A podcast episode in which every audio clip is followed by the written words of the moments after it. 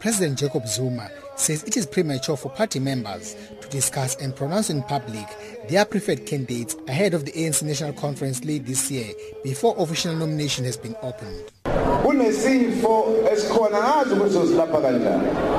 abantu ngathi babulewe ngey'khulu. Kuyasanje liyashona nje umuntu nkosi yami imina nami nawe. Ake siyeke ukuxoxa ngokuthi ubani ozoba yini.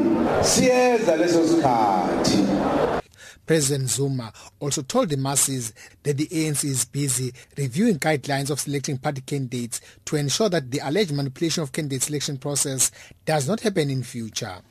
In some areas, the party did not do well on elections as a result of the alleged manipulation of candidate selection process.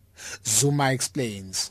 Sibonile ukuthi kunezinto abantu abakhala ngazo njengale yokuthi sibafunza ngamakhansela abangawathandi bona bebethanda abanye abantu.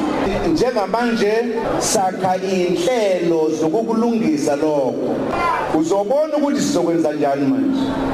Yithe sizoba khona kuma BGMs yebo sinqume sothathwa ibranch siyothathwa lapha sisadluli kwi-region asisadluli kwi-province sesihamba straight shortcut phezulu sivaliwe nsi While ANC provincial chairperson Sihle Zikalala warned against arrogance towards ordinary people.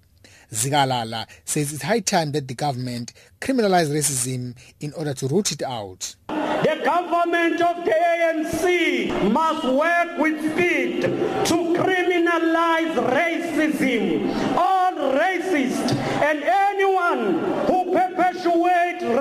Racism must be arrested and served Meanwhile, ANC Treasurer General Zweli Mkhize warned against factionalism in the organization, saying factionalism and electing leadership on slates are the biggest threats in the organization. I'm Vusi Makosini in KwaDukuza.